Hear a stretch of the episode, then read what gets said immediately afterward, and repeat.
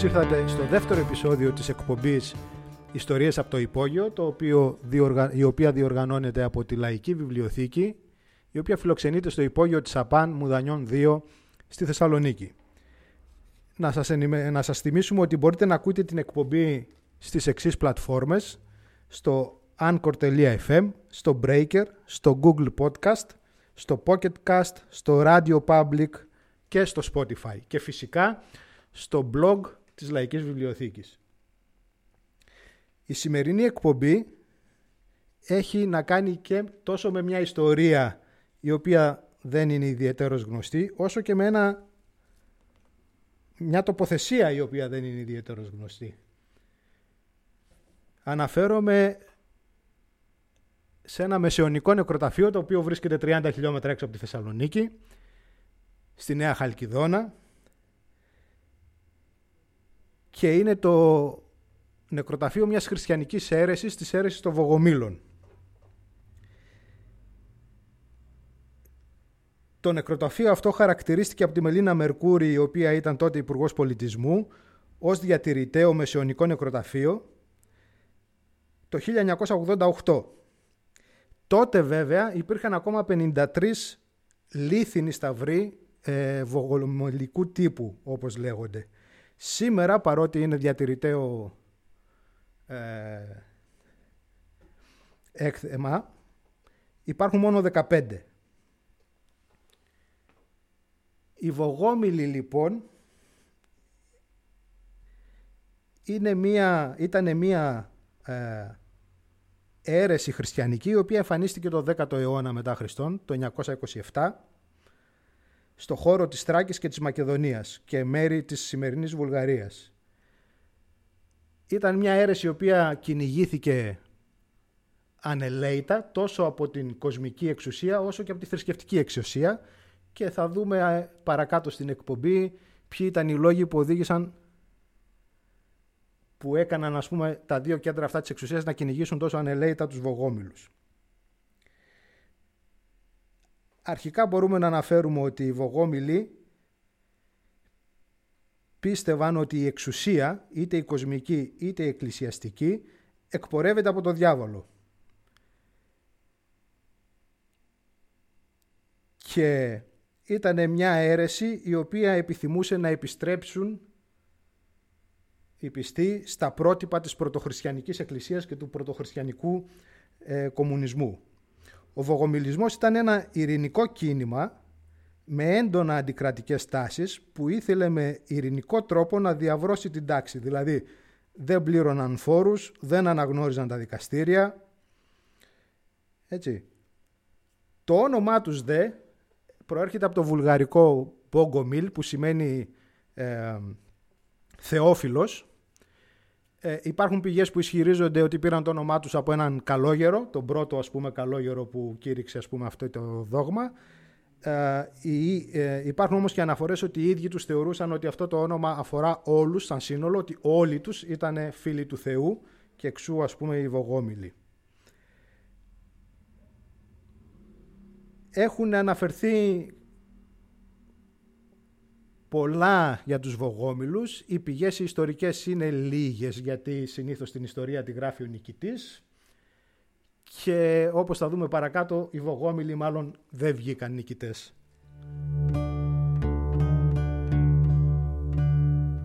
Ο Αλεξάνδρ Μπέρκμαν λέει ότι ήταν ένα κίνημα που η επαναστατική του ιδεολογία ήταν καθαρά αντικρατική.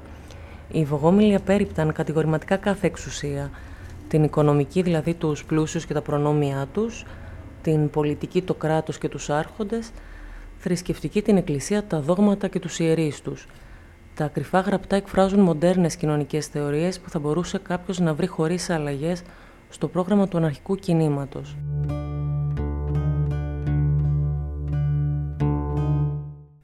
Ε, νομίζω ότι πριν δούμε με περισσότερες πληροφορίες τι πιστεύαν οι Βογόμιλοι και γιατί αυτά που πιστεύαν προκάλεσαν ε, τη μήνυ της εξουσίας είτε της θρησκευτικής είτε της εκκλησιαστικής να ακούσουμε ένα ωραίο μεοσεωνικό τραγούδι παραδοσιακό το οποίο θα δούμε ότι Είμαι σίγουρος ότι όταν το ακούσετε θα σας θυμίσει πολύ την δημοτική μουσική των Βαλκανίων.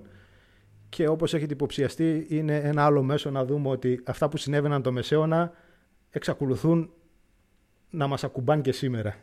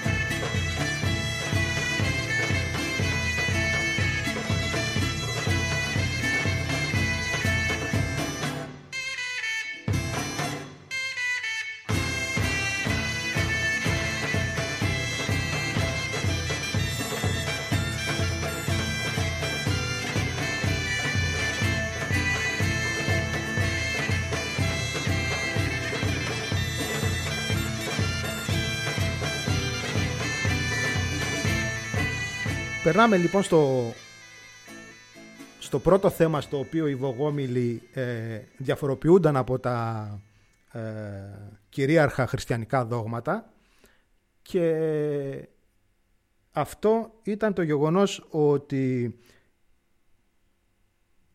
οι Βογόμιλοι πιστεύανε ότι ο Θεός είναι καταληπτός από τον άνθρωπο. Αυτό σημαίνει δηλαδή ότι ο, ο κάθε άνθρωπος μπορεί να καταλάβει το Θεό.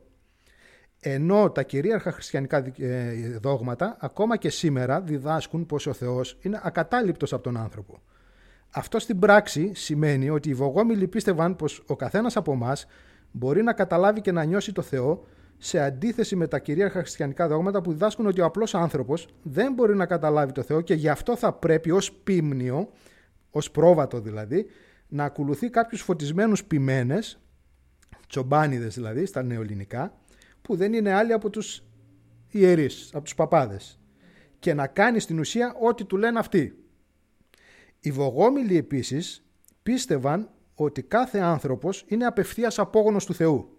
Γι' αυτό και πίστευαν πως ο κάθε άνθρωπος είχε όχι μόνο την ικανότητα, αλλά και το αναφέρετο δικαίωμα να επικοινωνεί απευθείας με τον δημιουργό του, χωρίς να χρειάζεται η διαμεσολάβηση κάποιου άλλου ανθρώπου ή κάποιας άλλης οργάνωσης ή χωρίς να υπάρχει η ανάγκη να προσευχηθεί μέσα σε ένα συγκεκριμένο ναό.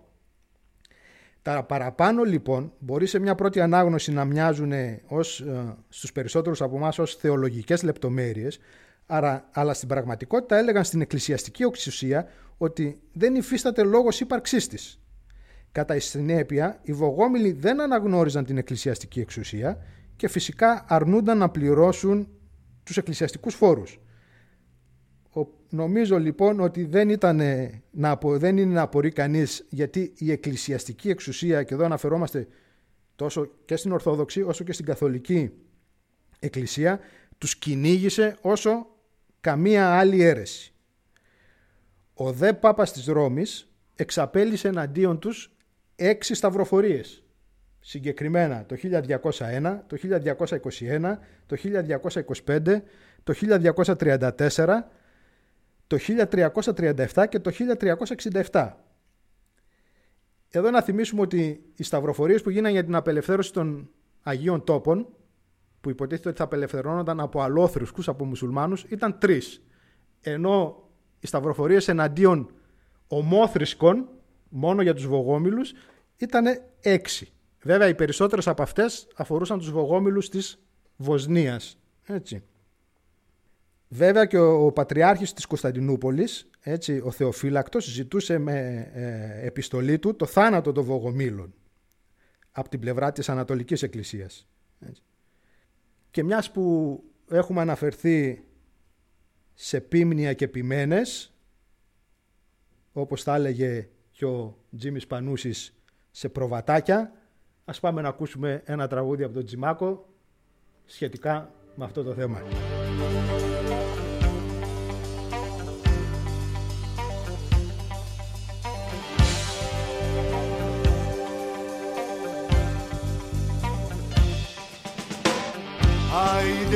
Άιντε βγήκαν πάλι τα προβατάκια.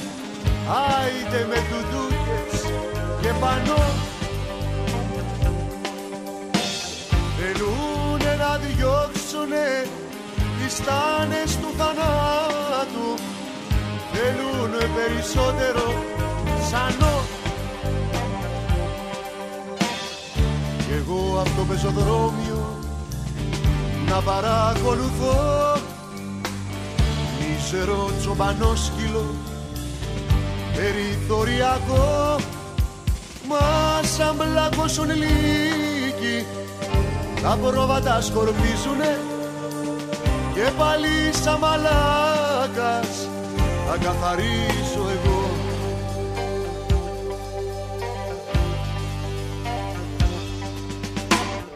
Άιντε βγήκαν πάλι. Τα προβατάκια θέλουνε να αλλάξουνε βοσκό έξω Αμερικάνος καουμπόι ζήτω ο μοντέρνος κορμπατσό εγώ από το πεζοδρόμιο να παρακολουθώ. Μίσερο τσομπανό σκύλο περιθωριακό. Μα σαν μπλάκωσον λύκοι τα πρόβατα σκορπίζουνε. Και πάλι σαν μαλάκας θα καθαρίσω εγώ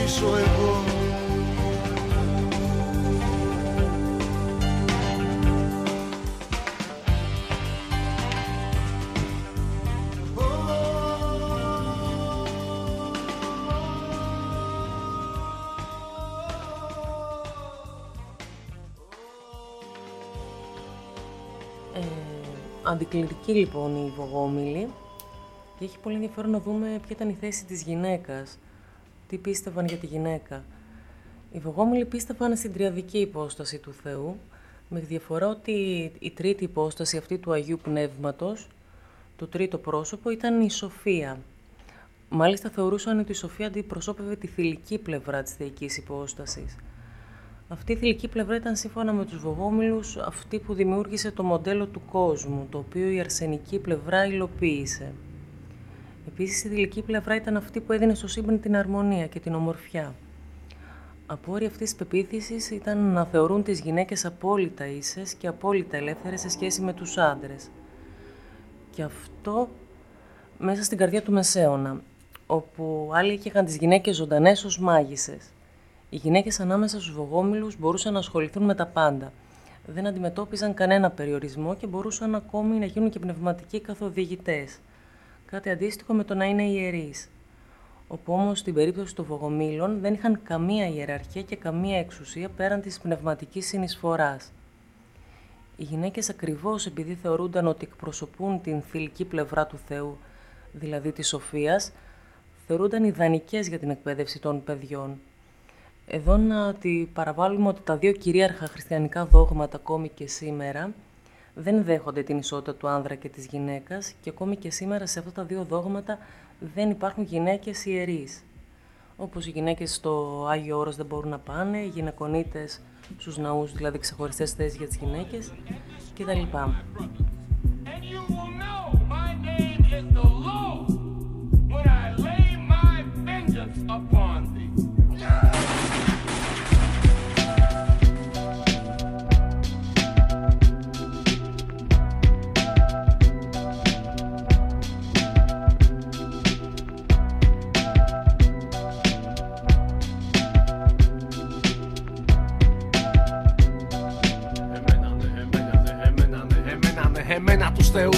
Προσκυνούν πιστοί. Εκείνοι προσκυνάνε από φόβο το ληστή. Εμένα τους θεούς μου δεν τους κάναν μαυσολία. Ούτε και τετραπέραντη εκκλησία στη Γαλλία. Εμένα οι θεοί μου δεν κάθονται σε θρόνους. Ούτε βαφτίζουν άγιους τους δολοφόνους. Δεν είναι αναμάτητοι και δεν πετάν το λίθο. Και στο όνομά τους δεν έγραψαν μύθο. Εμένα οι θεοί μου δεν δικάζουν τη γυναίκα επειδή είναι γυναίκα και γεννήθηκε στη Μέκα. Δεν είναι ανέραστοι και δεν ρίχνουν κατάρα. Σ' όποιον να δεν ένοιασε με τη δικιά του σφάρα. Εμένα οι θεοί μου δεν είναι εκλεκτοί. Δεν είναι πουράνοι κι ούτε ιδεατοί. Δεν τους καρφώσαν στο σταυρό του Γολγοθά μια μέρα. Μα το σταυρό τον κουβαλάν στην πλάτη κάθε μέρα. Οι θεοί μου δεν παράγουν τη ρητορική του μίσους. Ούτε κι είναι γνήσιοι οι λευκοί απόγονοι του Τζίζους. Δεν έχουν παράδεισο, δεν έχουν κόλαση. Περπατούν στην αβυσό για να βρουνε οασί. Δεν έχουν μεταφυσικέ υπερδυνάμεις. Ούτε αφύσικες ορέξει όπως ο παπάς και ο ημάμις. Κάνουν ό,τι μπορούν για ένα μεροκάματο και είναι αναγκασμένοι να το κάνουν ως το θάνατο. Οι θεοί μου ναυαγοί στη Μεσόγειο σηκώνουν στην πλάτη τους ολόκληρη υδρόγειο. Κόβουν από το ειστέρημά τους για να σε κεράσουν και γερνάνε πριν γεράσουν. Εμένα οι θεοί μου είναι άνθρωποι απλοί. Γεννιούνται σαν λουλούδια που ανθίζουν στην αυλή. Ζουνε μια στιγμή κοντά έναν αιώνα μέσα σε έναν ανεξήγητο αγώνα. Εγώ έχω για θεούς όλους τους κοινούς νητούς Μες στο αστέρι γράφει καπαθήτα Χωρίς αυτούς δεν θα έκανα, δεν θα ήμουν, δεν θα είχα, δεν θα ήξερα ούτε την αλφαβήτα Εγώ έχω για θεούς όλους τους κοινούς νητούς Μες στο αστέρι γράφει καπαθήτα Χωρίς αυτούς δεν θα έκανα, δεν θα ήμουν, δεν θα είχα, δεν θα ήξερα ούτε την αλφαβήτα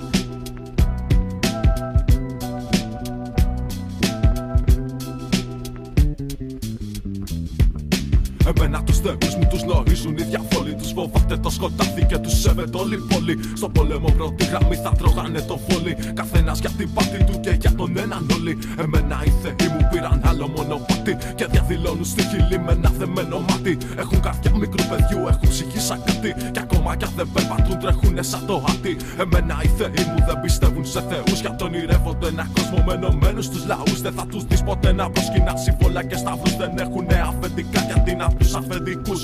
Εμένα οι θεοί μου είναι ξύπνοι με στη νύχτα. Κι αν θέλεις να τους δεις στον ουρανό, τα αστέρι κοίτα. Τα αστέρι αυτό που κουβάλασε πάνω σου σαν Αυτή είναι η θεοί μου, φωνάσε τους καπαθήτα.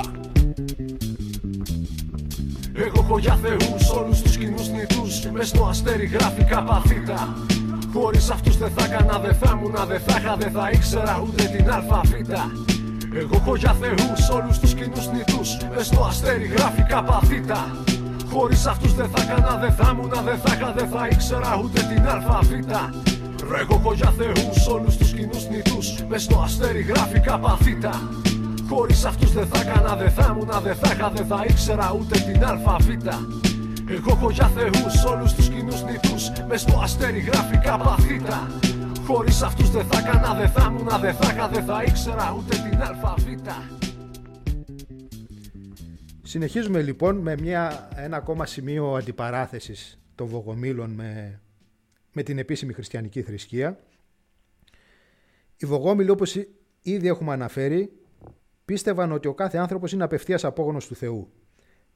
Κατά συνέπεια λοιπόν πίστευαν ότι όλοι οι άνθρωποι είναι ίσοι μεταξύ τους και όσον αφορά ανάμεσα στον άνδρα και στη γυναίκα όπως ήδη αναφέραμε αλλά και όσον αφορά στις διαφορετικές ράτσες των ανθρώπων. Δεν υπήρχε δηλαδή φιλετική διάκριση. Και ότι κατά συνέπεια πιστεύανε ότι κανένας δεν πρέπει να είναι υποτελής σε κάποιον άλλον.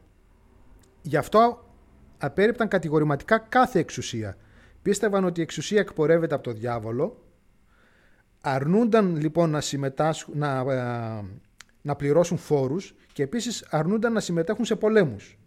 Ήταν λοιπόν ξεκάθαρα αντεξουσιαστές και οι Βογόμιλοι. Και όπως λέει και ο μεγαλύτερος πολέμιός τους, ο οποίος ήταν ο ιερέας Κοσμάς, γράφει ότι οι Βογόμιλοι διδάσκουν τους οπαδούς τους να μην υπακούν τους αφέντες τους, περιφρονούν τους πλούσιους, μισούν τον τζάρο, κοροϊδεύουν τους ανώτερους τους, μέμφονται τους βογιάρους, βογιάροι ήταν οι φεουδάρχες του Μεσαίωνα, πιστεύουν ότι ο Θεός κοιτά με αποτροπιασμό σε όσους εργάζονται για τον τζάρο και συμβουλεύουν κάθε υπηρέτη να μην δουλεύει για τον αφέντη του. Είχαν ένα σύνθημα, ένα μότο, το οποίο ήταν ελευθερία, ισότητα, αδελφοσύνη μέσω της αγάπης.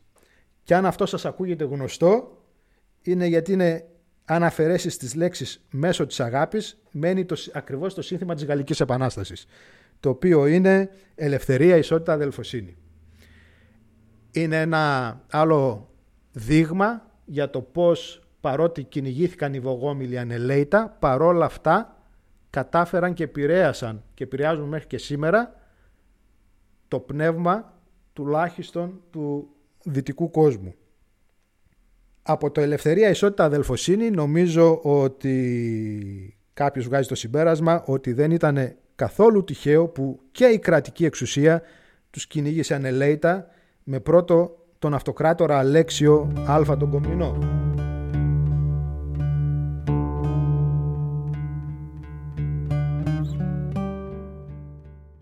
Λοιπόν, οι φωγόμιλοι πίστευαν πως κάθε άτομο ανεξαιρέτως έχει μοναδικά χαρίσματα και πως δεν υπάρχει άνθρωπος ο οποίος δεν μπορεί να είναι χρήσιμος στην κοινότητά του.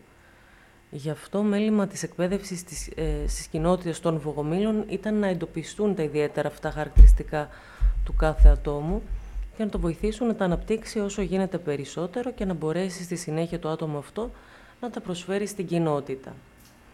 Με αυτόν τον τρόπο θεωρούσαν ότι βοηθούν στην αρμονία της κοινότητας και του ατόμου και επειδή θεωρούσαν ότι η αρμονία προέρχεται από τη θηλυκή υπόσταση του Θεού, αυτή δηλαδή της Σοφίας, την εκπαίδευση αυτή την άφηναν στις γυναίκες. Η μόρφωση γενικώς θεωρούνταν πολύ σημαντική μέσα στις κοινότητες των Βογομήλων και προσπαθήσαν να δίνουν στα μέλη τους την υψηλότερη δυνατόν μόρφωση. Θεωρούσαν ότι η μόρφωση βάζει τον άνθρωπο, το ανθρώπινο πνεύμα στο σωστό δρόμο – Υπάρχουν αναφορές ότι περίπου το 70 με 80% των βογομήλων κατήχαν πολύ υψηλή μόρφωση και αν σκεφτεί κανείς ότι βρισκόμαστε στην καρδιά του Μεσαίωνα, μπορούμε να αντιληφθούμε ότι αυτά τα ποσοστά ήταν τεράστια. Οι Βογόμιλοι χρησιμοποιούσαν την Καινή Διαθήκη για κάποια από τα βιβλία της Παλαιάς Διαθήκης, αλλά τα θεωρούσαν ως μη θεόπνευστα έργα.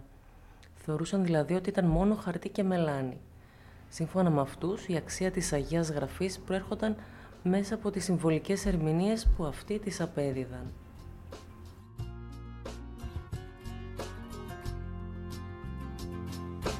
Όσα και να βγάλω δεν μπορώ να αποβάλω τη μιζέρια μας και τάχτη το μεγάλο.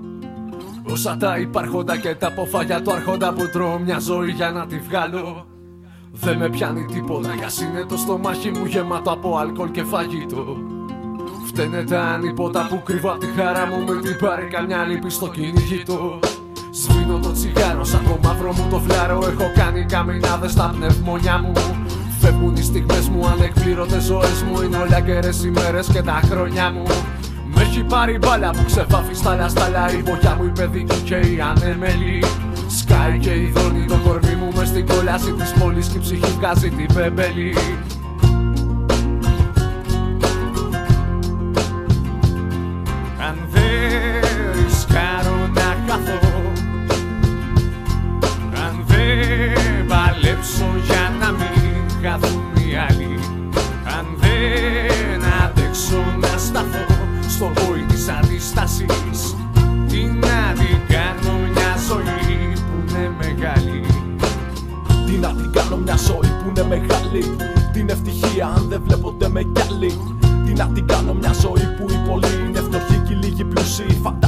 μεγάλη. Τι να την κάνω την τόση τεχνολογία Αφού έχει χαθεί ο έρωτας και η φαντασία. Το σπίτι έγινε γελί και η φωνή μια σιωπή που σε σκοτώνει και δεν κάνεις φασαρία. Τι να την κάνω, πες μου Θεέ μου τη θρησκεία. Κρατώ σε κράτη η εκκλησία και εξουσία Που τη στηρίζουν οι πιστοί χωρίς να ξέρουνε κι αυτοί Ότι στην πλάτη τους φτιάχνουν περιουσία Τι να τις κάνω, πες μου αλήθεια τις τιμές τους. Τα ψεύτικα τα λόγια τους και τις συναλλαγές τους. Τα σύνορα τους δορυφόρους, τις κεραίες τους. Εγώ με τις ιδέες μου και αυτοί με τις σημαίες τους. Αν δεν ρισκάρω να χαθώ. Αν δεν παλέψω για να μην χαθούν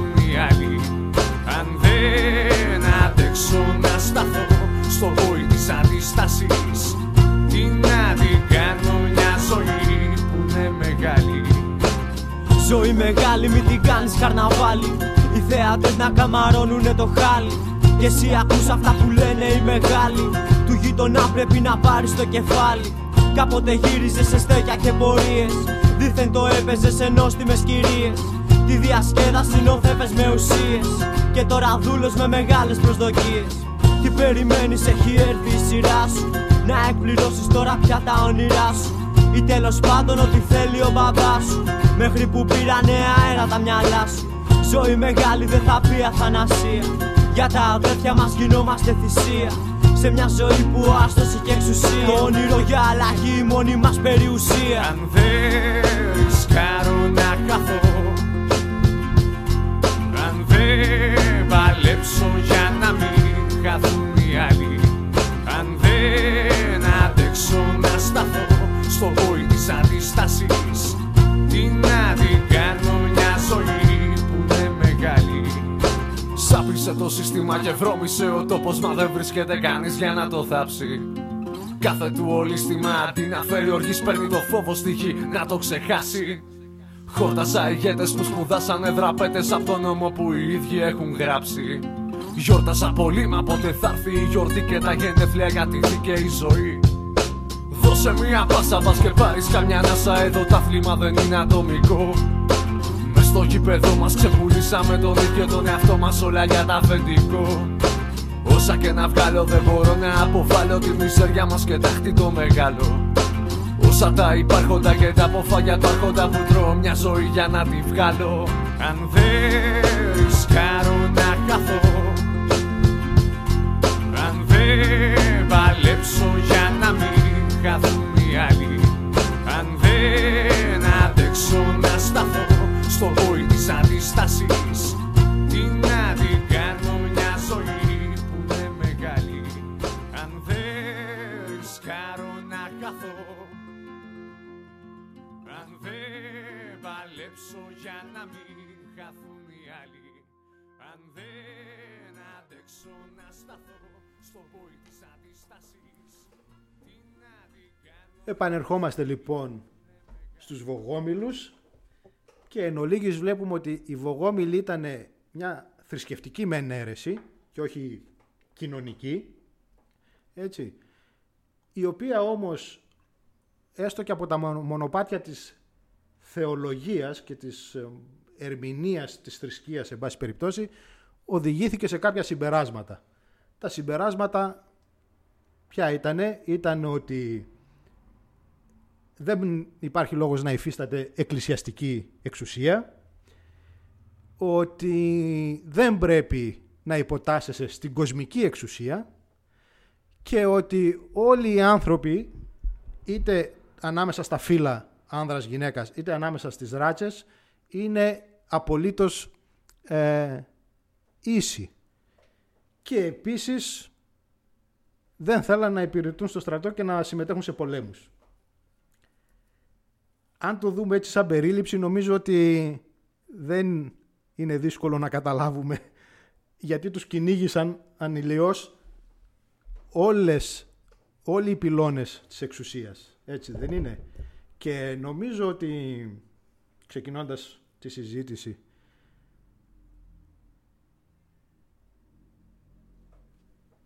ότι αυτά που πιστεύανε μας ακουμπάν και σήμερα με κάποιο τρόπο. Όχι απαραίτητα θρησκευτικό, αλλά δεν νομίζω ότι σε όλα αυτά που αντιτίθονται έχουν τελειώσει στις ημέρες μας. Έτσι δεν είναι. Παράδειγμα, αν θέλουμε να αναφερθούμε, λέω εγώ, στη θέση της γυναίκας, ακόμα και σήμερα στα κυρίαρχα δόγματα οι γυναίκες δεν μπορούν να γίνουν ιερείς. Αν αυτό μοιάζει επουσιώδες, δηλαδή, οκ, δεν μπορούν να γίνουν και σιγά το πρόβλημα, νομίζω ότι αυτό έχει αντίκτυπο και σε άλλα θέματα. Σύμφωνα με την έκθεση του 2017 που εξέδωσε το Παγκόσμιο Οικονομικό Φόρουμ, στην Ελλάδα λέει, οι γυναίκες λαμβάνουν μόνο το 64% των αμοιβών που λαμβάνουν οι άντρες ακριβώς για την ίδια εργασία. Δηλαδή, για την ίδια εργασία με τα ίδια προσόντα, αν ένας άντρας πάρει 10 ευρώ, η γυναίκα θα πάρει 6. Και αν αυτό μοιάζει μεγά, άδικο, μπορώ να σας πω ότι η Ελλάδα είναι σε πολύ καλύτερη μοίρα από ότι στη Γερμανία. Στη Γερμανία δηλαδή η ανισότητα είναι ακόμα μεγαλύτερη. Επίσης αν δει κάποιος στη Eurostat, τα στατιστικά ανάμεσα στον ελεύθερο χρόνο του ανδρός και της γυναικός είναι δυσανάλογα μεγάλα. Γιατί όλοι θεωρούν ότι η γυναίκα είναι αυτή που θα πρέπει να προσέξει τα παιδιά, θα πρέπει να προσέξει τους ηλικιωμένους, τους παππούδες, θα πρέπει να κάνει τον οικοκυριό, θα πρέπει να κάνει τα πάντα.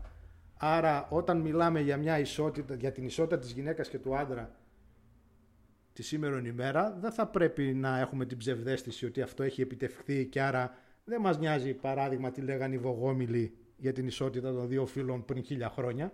Έτσι. Έτσι δεν είναι. Οι Βογόμιλοι έκαναν στην ιστορία αυτό που τους αναλογούσε και έσβησαν όταν έπαψαν να υφίστανται αυτοί οι λόγοι. Ε, δηλαδή, το φαινόμενο αυτό να εκφράζονται οι, τα φτωχότερα στρώματα της κοινωνίας με όρους θεολογικούς, ε, ασχολούμενοι όμως με φαινόμενα που μέχρι και σήμερα δεν έχουν λυθεί, είναι και διαχρονικό και είναι και ένα φαινόμενο που εμφανίζεται και, σε όλες, και στις μεγάλες μονοθεαστικές θρησκείες όπως το Ισλάμ, ο Χριστιανισμός και ο Εβραϊσμός, αλλά εμφανίζεται, είναι, θα λέγαμε και διατοπικός, δηλαδή είναι μια οι, όλες αυτές οι αιρέσεις που χρησιμοποιούσαν την, ε, τη θρησκευτική γλώσσα, αλλά κάτω από το ξύσμα αυτής ε, αποκάλυπταν ας πούμε, τα κοινωνικά προβλήματα, είναι ένα φαινόμενο που εμφανίστηκε από τη μια άκρη της Ευρώπης μέχρι τα βάθη της Ρωσίας και από την Κίνα ε, και, και ακόμα και στην Κίνα μέχρι το, στα μέσα του 19ου αιώνα. Δηλαδή, με δύο λόγια, εμείς δεν έχουμε καμία διάθεση να ισχυριστούμε ότι ε, οι Βογόμιλοι ήταν ε, ντε και καλά, ας πούμε, ένα, αποτελούσαν, η, η διδασκαλία των Βογομίλων αποτελούσε ένα είδος πρώιμου σοσιαλισμού. Θα πρέπει όμως ωστόσο να τονίσουμε το γεγονός ότι προσπαθώντας να δώσουν λύσεις σε αυτά τα μεγάλα κοινωνικά προβλήματα που, όπως είπαμε πολλές φορές μέχρι τώρα, δεν έχουν λυθεί μέχρι σήμερα, έβαζαν μπροστά τη γλώσσα της θεολογίας. Γιατί ας φανταστούμε ότι Ε, ε, μιλάμε για κοινωνίες δηλαδή όπου οι περισσότεροι απευθύνονταν κυρίως σε χωρικούς ή σε κατοίκους των πόλεων που δεν ήξεραν καν να γράφουν να διαβάζουν. Για παράδειγμα, το να ισχυριστεί κάποιος ιεροκήρυκας τη λαϊκός της εποχής ότι δεν υπήρχε Θεός ή ότι θα έπρεπε να τους στρέψει σε, σε ένα πόλεμο ενάντια στην εξουσία και το κράτος, δεν θα μπορούσε να γίνει αντιληπτό σε καμία περίπτωση από αυτές τις τάξεις, εάν δεν επέλεγε από τις γραφές τα χωρία και τα σημεία εκείνα που προέτρεπαν προς αυτό. Δηλαδή η θεολογική γλώσσα ήταν το τελευταίο και μοναδικό, το πρώτο και βασικό καταφύγιο ως μέσο για να εκφραστούν τα κοινωνικά και ταξικά προβλήματα. Άρα λοιπόν η Βογόμηλη ήταν μία από τις εκατοντάδες αιρέσεις που έθεσε αυτό το πρόβλημα χρησιμοποιώντας ξανά τη γλώσσα των Ευαγγελίων ή αλλάζοντάς τη, τη γλώσσα των Ιερών Γραφών. Αξίζει βέβαια, ε, Γιώργο, ένας άλλος τρόπος ίσως για να αντιληφθούμε ότι δεν έχει τελειώσει η ιστορία με την έννοια ότι πάλι κάποιος θα πει «ΟΚ, ρε παιδιά, αυτά γίναν πριν χίλια χρόνια». Νομίζω ότι το γεγονός ότι στην Ελλάδα υπήρχαν δύο νεκροταφεία βογομήλων. Ένα αυτό που υφίσταται ακόμα, που διατηρείται ακόμα στην ε, Νέα Χαλκιδόνα και ένα στο νομό Πέλας. Το οποίο όμως με πρωτοβουλίες του τοπικού ιερέα ο οποίος ε, κάλεσε τις μπουλντόζες και το γκρεμίσαν εντελώς, καταστράφηκε και δεν υφίσταται πλέον.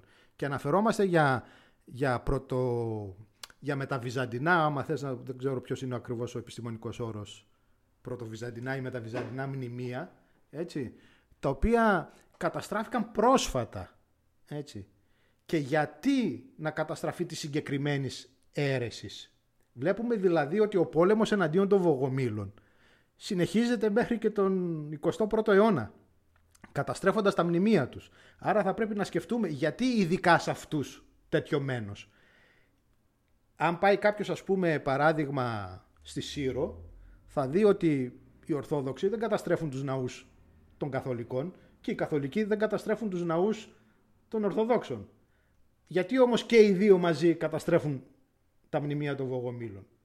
Εγώ πάλι νομίζω ότι είναι εξαιτίας του τρόπου ζωής που επέλεξαν οι Βογόμηλοι, ασχέτως πώς οδηγήθηκαν σε αυτές τις επιλογές, έτσι, αποφάσισαν να ζήσουν με έναν τρόπο ο οποίος έλεγε στην ουσία ότι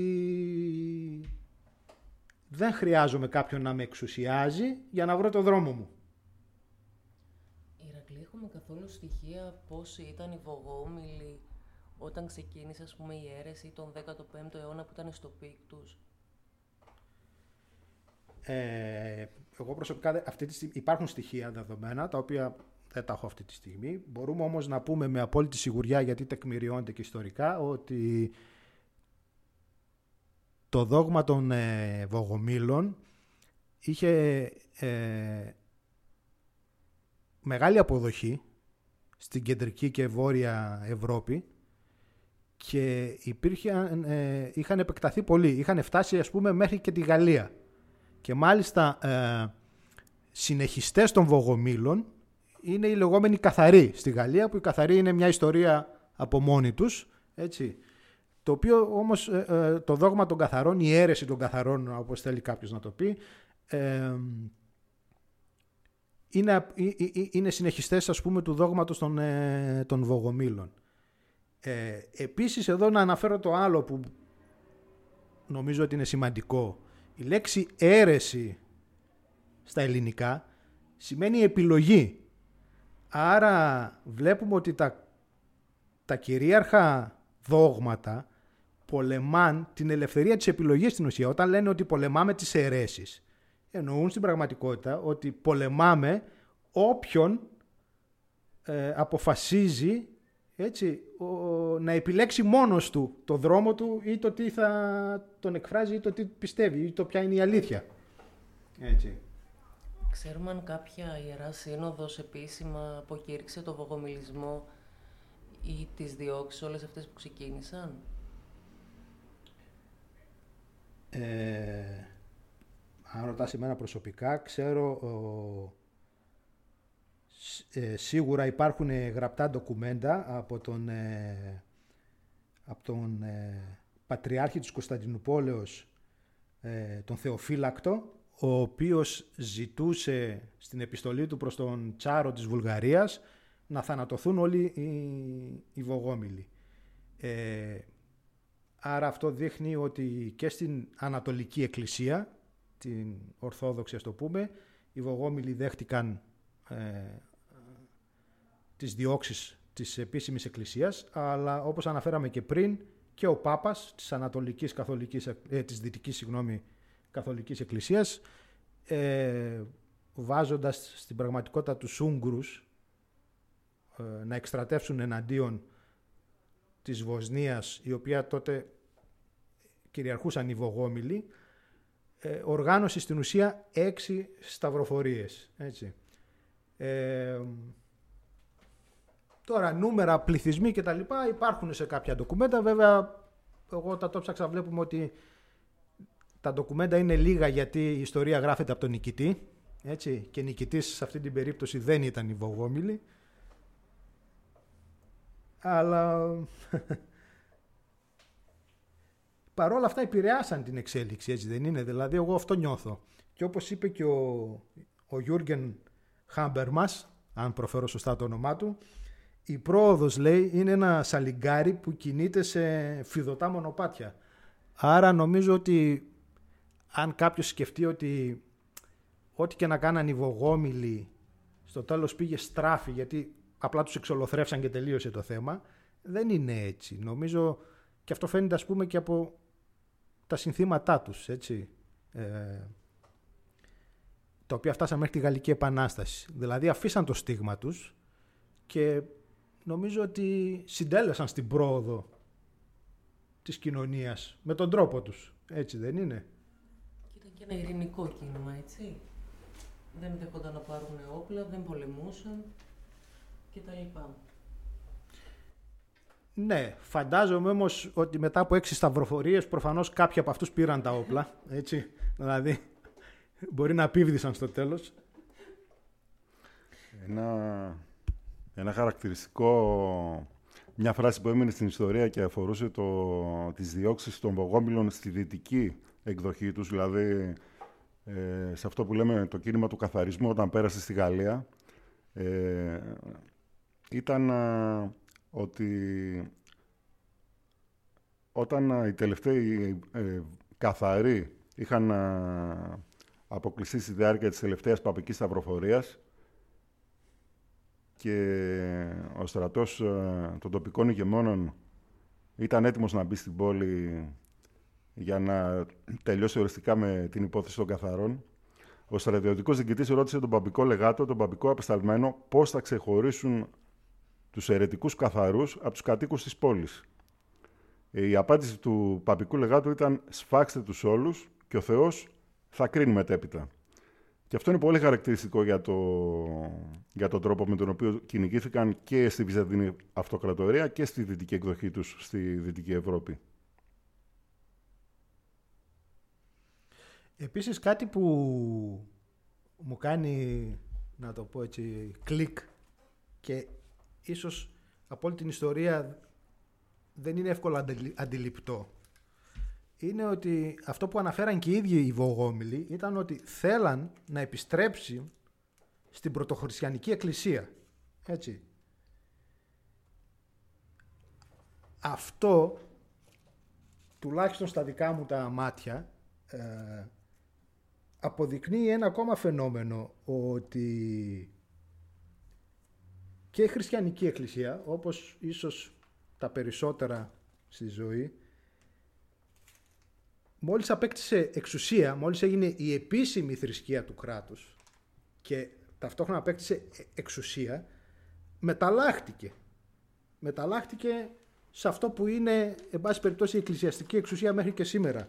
Και φυσικά ήταν πολύ χειρότερο στο Μεσαίωνα. Και αυτή η μετάλλαξη ήταν μία ακόμα ανάγκη των, ε, που οδήγησε ας πούμε τους βογόμιλους να συνειδητοποιήσουν ότι ξέρεις έχουμε χάσει το δρόμο και ότι πρέπει να επιστρέψουμε στα πρωτοχριστιανικά χρόνια. Ε, εγώ θα έλεγα ότι με κοινωνική ορολογία ξεκάθαρα μου θυμίζει ένα σύνθημα των αναρχικών στον Ισπανικό εμφύλιο που έλεγε ότι η εξουσία είναι ένας κουβάς με σάπια μήλα.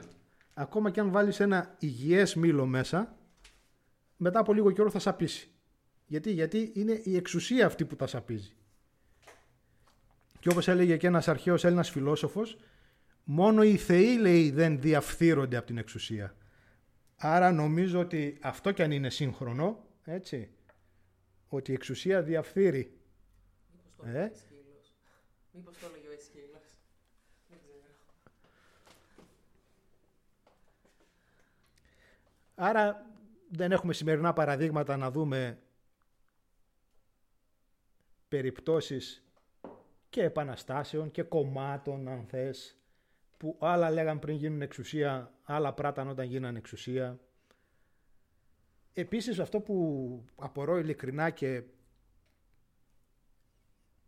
είναι πώς βρεθήκαμε Θυμάμαι ας πούμε τα λόγια του Τομά Σανκαρά που είδαμε και στην πρώτη εκπομπή που έλεγε ότι η γυναίκα κρατά, οι γυναίκες κρατάνε το άλλο μισό του ουρανού. Και αναρωτιέμαι πώς από την εποχή, έστω της αρχαίας Ελλάδας, δεν ξέρω, και άλλων θρησκειών, όπου η γυναίκα, η θεά Ρέα ας πούμε, ήταν η μάνα όλων, έτσι, στον Όλυμπο υπήρχαν έξι άντρες, έξι γυναίκες, πώς ξαφνικά βρεθήκαμε στη σημερινή κατάσταση και όποιος μιλάει για ισότητα των γυναικών είναι επαναστάτης. Δηλαδή, ο Τομάς Ανκαρά, είδαμε στην προηγούμενη εκπομπή, ότι έπρεπε να το δηλώσει ρητά ότι δεν νοείται επανάσταση η οποία δεν αναγνωρίζει την ισότητα των γυναικών. Και αναρωτιέμαι γιατί φτάσαμε δηλαδή σε ένα σημείο όπου κάτι που θα έπρεπε να θεωρείται αυτονόητο και δεδομένο, έτσι, πρέπει πλέον να κάνουμε επανάσταση για να το καταφέρουμε.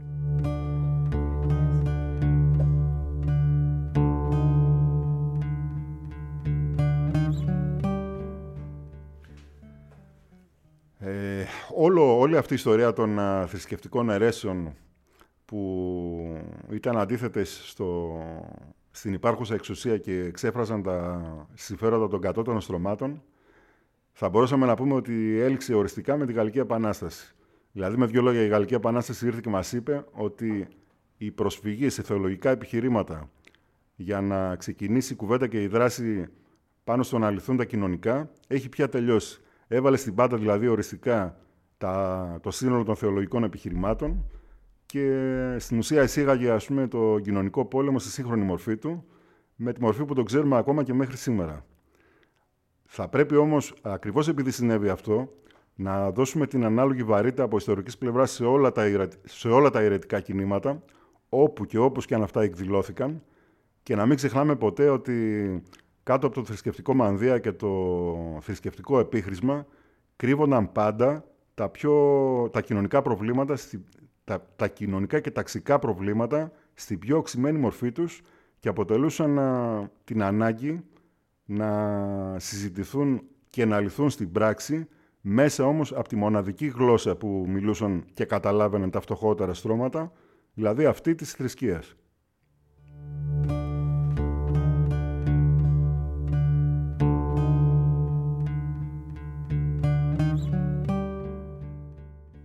Και το δεύτερο επεισόδιο της εκπομπής ε, «Ιστορίες από το υπόγειο» πλησιάζει προς το τέλος του. Ε, προσωπικά μπορώ να σας πω ότι πήγα και βρήκα το νεκροταφείο των Βογομήλων στη Νέα Χαλκιδόνα. Όποιος είναι κοντά στη Θεσσαλονίκη, γενικώς στη Βόρεια Ελλάδα, είναι πολύ κοντά, είναι 30 χιλιόμετρα έξω από την ε, Θεσσαλονίκη. Είναι ακριβώς λίγο πριν μπει κάποιος στη Νέα Χαλκιδόνα, όπως είπαμε και πριν, μην περιμένετε να βρείτε ούτε πινακίδες στο δρόμο προς ε, αρχαιολογικό χώρο, ούτε οτιδήποτε.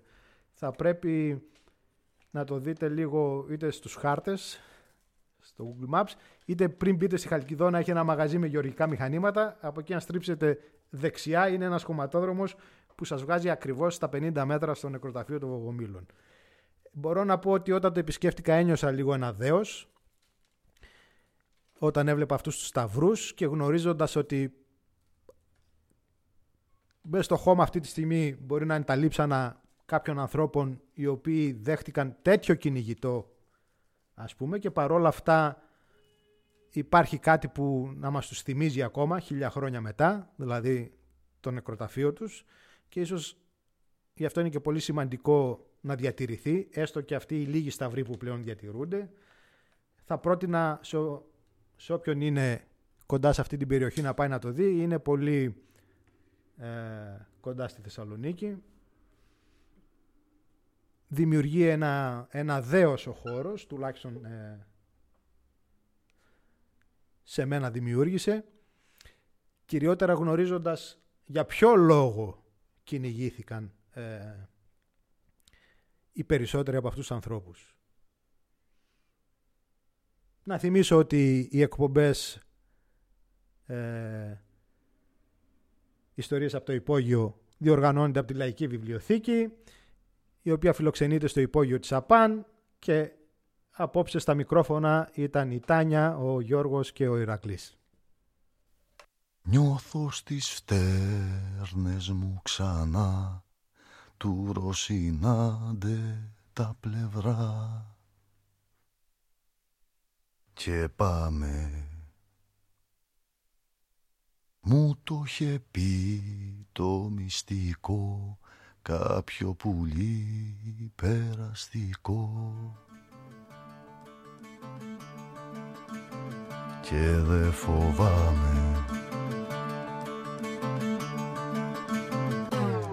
Με έχεις τριμώξει στα σκηνιά, με έχεις ταράξει τις μπουνιές. Η μομοχά μετάλλικη σε η κυβέρνηση US. Κρατάς πυρούνι μαχαίρι, με έχεις φιλέτο στο πιάτο. Μα η μοσαπάτα και ο Βίγιακη σε το πορφυριάτο. Ήταν μη γίνει η αρχή, δεν αντιστρέφεται τώρα. Κι ήταν γεμάτη πλατεία. Απ' άκρη άκρη στη χώρα το ψιθυρίζαν που λες. Οι φοιτητές στις σχολές το είχαν γράψει φίνικε στις πιο παλιές περγαμηνές. Το είχαν πει του νερούδα και του αγέντε στη χιλή. Το τραγουδούσαν στην κούβα της γκράνμα κάτι τρελή. Στο κελί του Φρατζοβάνι, Χρυσοπίκη, Τιακέλη, Μαντώνες του Φιλίππο Λίπου, Ζέφυρη του Μποτιτσέλη. Εκατό χρόνια και βάλε το λέγει ο Μάρκες στο Μακόντο. Κι η θυσία του Αργεντίνου δεν πήγε στο βρόντο, στη μασαλία του Ιτσό. Και στη γωνιά αυτή που ζω, σου το είχα πει κάποια βραδιά και δεν σου φάνηκε χαζό. Τώρα στο κάνω τραγούδι με λόγια απλά να το θυμάσαι. Τα πρωινά που θα ξυπνάς, τα βράδια που θα κοιμάσαι. Και λέει το κάθε του ρεφρέν λόγω τιμής. Τόσα πιο κόσμο θα δεις Θα τον αλλάξουμε εμείς Θα τον αλλάξουμε εμείς. Νιώθω στις φτέρνες μου ξανά Του Ρωσινάντη τα πλευρά. Και πάμε. Μου το είχε πει το μυστικό Κάποιο πουλί περαστικό Και δεν φοβάμαι. Μου το ψιθύρισαν που λες Της ουτοπίας πειρατές Να πας να πεις. Τόσα πιο κόσμο το θα δεις Θα τον αλλάξουμε εμείς Θα τον αλλάξουμε εμείς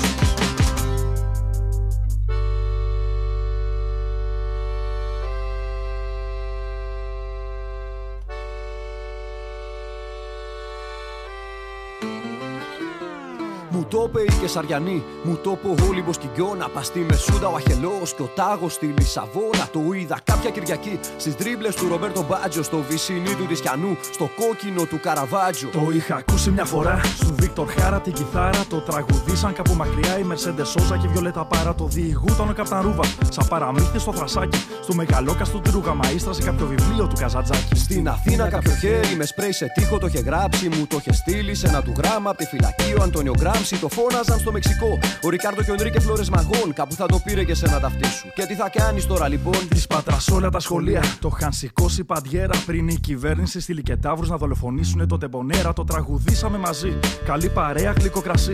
Το πέκει ο Παύλος σε κάποιο του στίχο πριν μας το σκοτώσουν οι Ναζί. Σε κάποιο απόσπασμα του χρονιμίσιου, μάλλον από τα κεραμίδια στάζουν. Θα το είχα διαβάσει, μπορεί και να το δα στα μάτια σου που με κοιτάζουν. Στο λέω και σένα να πας να το πεις. Από εδώ στα πέρατα της γης. Το σάπιο κόσμο θα δεις. Θα τον αλλάξουμε εμείς. Θα τον αλλάξουμε. Νιώθω στι φτέρνε μου ξανά. Του Ρωσινάδη τα πλευρά. Και πάμε. Μου το είχε πει το μυστικό. Κάποιο πουλί περαστικό. Και δεν φοβάμαι. Μου το ψιθύρισαν που λες τη ουτοπία πειρατές. Να πας να πεις. Τόσα πιο κόσμος το θα δεις. Θα τον αλλάξουμε εμείς. Θα τον αλλάξουμε εμείς.